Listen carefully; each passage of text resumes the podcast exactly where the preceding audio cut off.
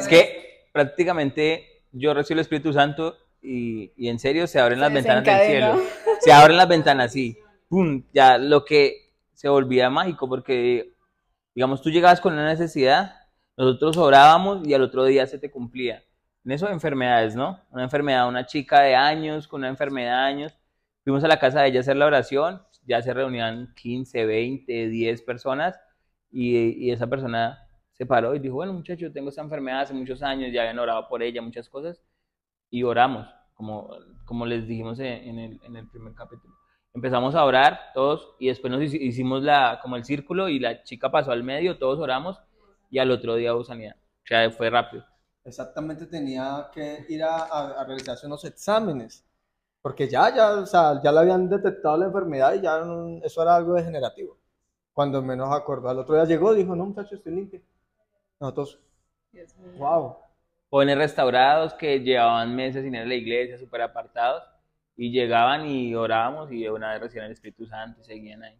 O sea que ustedes integraron eso a, la iglesia. Sí. De cierto modo, no, no como tal, como, como en- en- dentro de la administración de la iglesia, pero sí contagiábamos porque veían en nosotros algo diferente.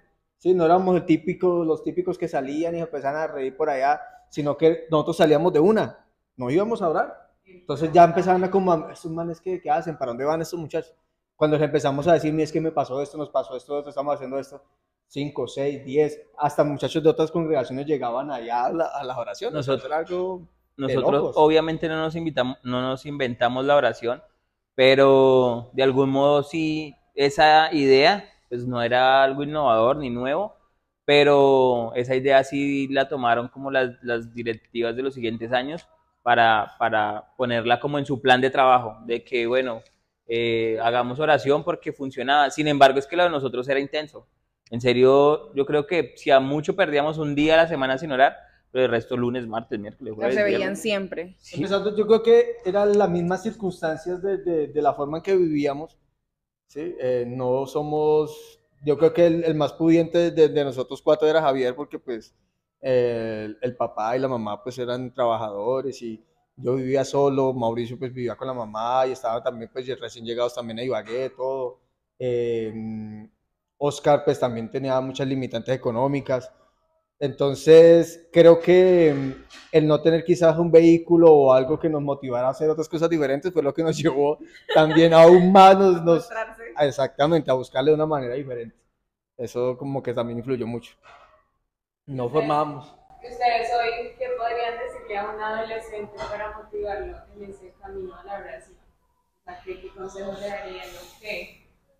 Es que depende del enfoque, cómo lo vean. Digamos, a veces te dicen, Giselle, vamos a orar y tú ya te predispones y como que lo ves como, como, como algo. ¿Cuánto tiempo? ¿A qué horas? No, Sí. o sea, Y la forma, sí, también. Pero te digo, el, el tema de nosotros nos reíamos ahorita de que bajábamos la luz, era una luz más tenue, de pronto pues apagamos un bombillo. O sea, nosotros propiciamos el lugar, el espacio, el ambiente. Momento. el momento y, y se, vol- se, volvió a- se volvió un plan, era chévere, o sea, no era como muchos ven la oración como una necesidad, como, sí, obvio es una necesidad, pero como una obligación, tengo que orar porque si no, no soy cristiano, tengo que, no, era un plan. Algo Era- que también surgía natural, me imagino. o Era- sea, una- esa necesidad de O sea, yo tenerlo. porque yo tuve una época en mi vida que yo podía estar acá sentada con ustedes de cualquier cosa, una película. Y yo empezaba a sentir, uy, pero era una necesidad de irme a mi cuarto y encerrarme a hablar con Dios, entonces entiendo ese sentimiento. Pero yo quería enfocar la pregunta que, digamos, ¿Cómo ustedes aconsejarían? digamos, un papá, pongámoslo de esta manera. Ustedes como padres, no son ningún papá, pero sí cómo podrían aconsejar a un padre para que incentive a un joven, a un niño, a un A la oración. adolescente. yo creo que eso no, no, no, no va pues enfocado en, en administración de un padre a un hijo o de un líder a, a alguien porque va a suceder lo que estamos mencionando ahora, ¿sí? Que se va a volver es más como una obligación, más no algo que nazca del corazón. A nosotros nadie nos motivó, nosotros simplemente un día tomamos la decisión y lo hicimos. Sí, Yo creo que eso también nace de las vivencias que uno tiene con Dios. O sea, eso lo pone obviamente Dios en el corazón, mediante uno le abre también las puertas a él para que obre y le dé también ese sentir. Es que, ¿cómo, cómo, o sea, ¿cómo surge el enamoramiento de dos personas? De estar hablando, de estar compartiendo, de estar juntos. de. Entonces, eso pasa con Dios, cuando te empiezas a acercar a Él y empiezas a ver como que, hey, yo conseguí un amigo, ¿sí? se llama Jesús y me voy a reunir a hablar con Él un rato y no lo ves como el Dios que está sentado en su trono y como que es inalcanzable, sino que lo sientas, digamos, te puedes venir a sentar en este mueble, lo sientas acá al lado y empiezas a hablar con Él y empiezas a ser súper natural, porque a veces queremos como, como llenar de, de frases y de palabras elocuentes la, la oración, cuando no, cuando Dios es, un es otro amigo, ¿sí? Como cuando tenemos una conversación los dos y yo le abro mi corazón a Gus Jovier, le abro mi corazón a Mónica y le empiezo a contar como mi vida o lo que siento, mis preocupaciones, eh, le empiezo a, dar las gracias si él hizo algo por mí, o le empiezo a- a decir tantas cosas. Entonces, cuando tú lo tomas desde ese punto y desde ese enfoque, se vuelve algo bonito. Cuando se vuelve algo bonito y repetitivo, pues empiezan a pasar cosas. Como te enamoraste de tu pareja, porque hubo una conexión, hubo química y cada vez hablan más y hablan más y empiezan a pasar cosas, empiezan a pasar cosas hasta que te casaste. ¿sí? Y lo mismo pasa con Dios, empiezan a pasar milagros, empiezas a escucharlo, empiezas a entenderlo, porque por medio de la oración, de la conversación, la comunicación con Dios es que empiezas a conocer a Dios. ¿sí? Y uno dice, bueno, ¿cómo conozco a Dios? Empiezas a escucharlo. Obviamente no te va a decir, yo he escuchado eh, la voz de Dios como algo físico, pero sí lo, sí lo he sentido que habla mi corazón. ¿sí? Y no sé si ustedes lo, lo han vivido, pero así se siente. Y es muy bonito cuando, cuando tú sientes que Dios te habla al corazón y empiezas a hacer las cosas que Él quiere que, que uno haga. Entonces, yo creo que el, el- el consejo es, eh, desde el enfoque que lo tomes, va a ser mejor o no tanto para uno eh, tener oración y conversación con Dios. Hay, hay algo que tenemos que tener en cuenta y es que los dos tenemos una particularidad. Nosotros fuimos maestros de escuela dominical de adolescentes. Y Giselle es parte de esos adolescentes a los cuales yo les di clase. Yo sí, Mónica. Pero, Mónica, yo Pero- también le di clase. Mamá, no sabía. pero, Cuando yo llegué, perdóname. Cuando yo llegué a la, cuando yo llegué a la ¿A dónde llegaste? Cuando yo llegué a la iglesia a la que nosotros asistimos, yo nunca fui a una clase de adolescentes. De hecho, he ido más ahorita, Ah, entonces yo te da las haciendo- clases particulares. más bien, eso sí, eso sí me acuerdo, me acuerdo un montón, me acuerdo No, mucho pero- pero que parece chiste, pero la hermana Mauricio me Miriam- adoptó. La hermana Miriam sí me hizo. era re intenso, uy, yo me acuerdo, honestamente, Mauro, Somos- somos- no. Somos amigos, pero, y él sabe, somos amiguis, pero al principio me caía muy, o sea, me caía muy mal, porque pues obviamente cuando yo llego a la iglesia yo no estaba como tan, tan fuerte en las cosas de Dios, y llega acá mi amigo, Pero, pero esa intensidad Ah, es la que la sí, tiene claro. ahí sirviéndole a Dios. Porque me- donde Dios. yo no insisto, pero la sí, suelto y o sea, es- también es verdad, sí, cometa, me invitaba a todo, había una oración, había todo, y era como, Moni, vamos", o me llegaban a la casa. Estaba, estaba comentándole que de cierto modo la, mm, el, No, dar, el, el dar clases de escuela dominical a los adolescentes a veces se tornaba un poco tedioso porque uno no entendía o uno no esperaba de que, de que algo se quedara de todo lo que uno hablaba. Porque a uno no le prestaban atención, porque aparecía don fulano a, a dañar la, la conversación, a charla, no faltaba el ojibrotado que llegaba por ahí a decir, a interrumpir la clase. Entonces, uno, uno se enfocaba en dar la clase para motivar a los muchachos, miren, no se aparten de Dios, la juventud en Dios es muy bonita, todas la- la- las frases hermosas que uno puede sacar para que un adolescente acepte la, eh, seguir a Cristo. Pero es el encuentro personal con Dios lo que hace que uno busque de, en oración, en ayuno, en ruego, como dice la Biblia. ¿sí? Yo puedo invitarlos 100%. En todas las clases les decía, muchachos, mire, busquen de Dios, busquen de Dios, busquen de Dios. Si hoy hacemos un cameo y buscamos a las personas que estaban en ese círculo, eran casi como 5 adolescentes, 15, más o menos 15, 20 adolescentes, ¿cuántos de todos esos 20 adolescentes hoy están perseverando? Y sirviendo. y sirviendo, ¿sí? fueron muy pocos, porque muchos iban era porque los papás lo obligaban o, o porque se volvió un club social, más no porque en verdad sintieran el, el deseo de, de, de ir y buscar. Era muy rarito el que uno lo veía concentrado en la charla, ¿sí? Y que le prestaba uno atención y hoy ve uno los frutos porque estaban dispuestos. Eso lo, o sea, no se puede dar un consejo de decirle a los padres, padres, mire, es que tienen que... inst-". No, yo, me, yo puedo decirlo a modo personal, de que a mí me gusta orar porque veía el proceso en mi mamá, de cómo ella me levantaba yo a las 5 de la mañana o a las 6 de la mañana para estudiar y ya estaba ya arrollada orando. Llegaba al mediodía y ya terminaba sus labores y estaba orando. Llegaba yo por las noches de, de estudiar, de jugar, de muchas cosas y veía a mi mamá postrada orando. Exactamente. Es más el ejemplo, lo que nosotros le logramos hacer a través de las oraciones en ese tiempo, no fue porque obligáramos a las personas a ir, sino porque veían en nosotros algo diferente. Entonces, esa muestra era lo que hacía, motivaba a los, a los muchachos a ir. Entonces, es muy, es muy complejo poder darle un consejo a los, a, la- a los adolescentes de que oren, porque uno se queda dormido, o sea, dejémonos de vainas. Si tiene insomnio, arrodille tantico en el que ya está dormido, de una, eso es el mejor remedio para dormir. Hola. es que sí, obviamente. Yo me acuerdo que hace, hace no mucho nos pasó que no me acuerdo que, que nos preguntaron quiere hablar.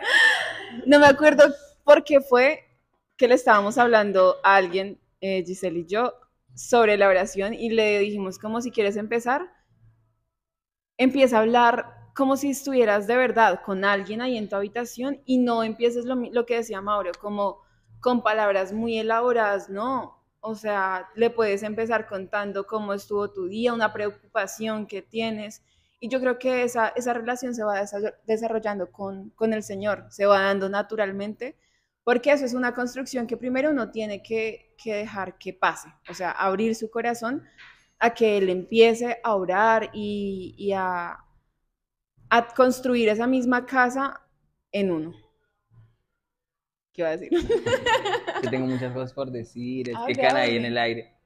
Eh, ¿Puedo? ¿Puedo? ¿Todo? Respecto a lo de Moni, que parecía chiste, el hermano Moro no me pagaba, pero la hermana Miriam sí en algún momento me, me manifestaba su preocupación por Mónica. Y pues yo ya estaba como, era líder de jóvenes, también está como eso. Y también me nacía pues estar preocupado por ellos. Ellos fueron un grupo de adolescentes en medio de todo bonito, muy, eh, que era esto, ¿cómo se dice? Es el mejor Cuando perci- hemos percibía- podido- es el mejor. Cuando el grupo, cuando el grupo, Hay- hay un- cuando el grupo recibe. Para mí ese ha sido el mejor de todos los, de todos los O adolescentes. sea, que yo ahorita ese grupo de adolescentes Es está, más, era un grupo la mayoría, receptivo. yo creo que un 80%, 75% está prosperando en la iglesia, sirviendo y sigue fuerte. Eso también, yo creo que como, como efecto cascada, viene de, de todas las experiencias que vienen atrás, de cómo se viene desarrollando la juventud en la iglesia y llegan los adolescentes y pues eso se va contagiando. Lo que decía Gus el ejemplo, lo que ellos están viendo, llegan a una iglesia que, que está orando, una iglesia que se está integrando, una iglesia que es unida, una iglesia que, que, que se ve bonita. Entonces, obviamente ellos se van, se van contagiando de eso. Eh, respecto a, a otra cosa que estaba diciendo Gus Jovier, nosotros una vez hicimos un ayuno, un ayuno de tres días, ¿se acuerda? De, en, la misma, en, la- en el mismo ánimo que teníamos, quizás muchas personas han orado mucha, mucho más, pero en este tiempo es difícil ver a un chico que ayune un día. Y nosotros ayunamos Sí, porque- exacto, ahora se, se ayuna eso. Exacto. Pues y de hecho, eso, días y unos no fue- 5 o 4 horas. Y, y no fue no fue como por poner un récord en la iglesia, ni por que nos vieran ni nada, sino que realmente nos nació. Era lo más como retos. como retos con Propio. con nosotros, sí, Exacto. claro, espirituales, en donde queríamos como, bueno, vamos a hacer esto porque sabíamos que eh, era una forma de acercarnos a Dios, porque sabíamos, sabíamos que lo necesitábamos, siempre había algo, ¿no? Porque no, no orábamos por orar, porque queríamos eh, algo con Dios, porque, bueno, lo que fuera, eh, había algo que nos impulsaba a acercarnos a Él. Eh, ¿Dónde es el otro? No sé, no sé qué va. El otro yo no sé dónde se da, ya aquí ya vamos a terminar. que respecto a lo de, las, lo, lo de las clases de los adolescentes y eso, eh, yo tuve varias experiencias bonitas con ellos, con el grupo, y, y siempre fue como eh, voy a hablarles a ellos desde mi experiencia, desde lo que estamos viviendo y como estamos viviendo eso era más, más fácil porque era, o sea, expresar lo que, lo que estábamos viviendo y, y ya.